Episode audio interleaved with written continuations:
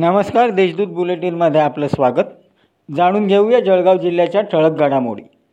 दाऊद इब्राहिमच्या पत्नीशी माझा संबंध असल्याचा आरोप करणाऱ्या हॅकर मनीष बंगाळेला माजी मंत्री कृपा शंकर सिंग यांनी देवेंद्र फडणवीस यांची भेट घालून दिली होती. त्या बदल्यात त्यांच्या विरोधात असलेले खटले मागे घेण्यात आले. त्यांच्या जवळच्या व्यक्तींना विधान परिषदेवर आमदार करण्यात आल्याचा खळबळजनक आरोप माजी मंत्री भाजपचे ज्येष्ठ नेते एकनाथराव खडसे यांनी केला आहे.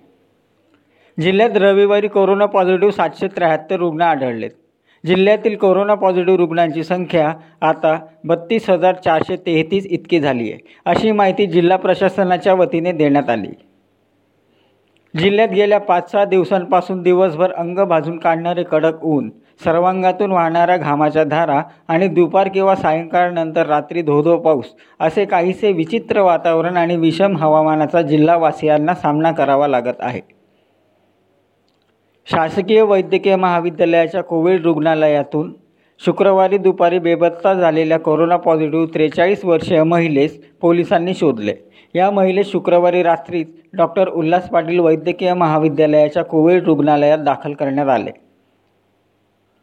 शेतकऱ्यांच्या मागणीनुसार त्यांच्या सोयीसाठी चालवण्यात येणारी किसान रेल पार्सल गाडी आठ सप्टेंबरपासून दर मंगळवार गुरुवार आणि शनिवार चालवली जाणार आहे.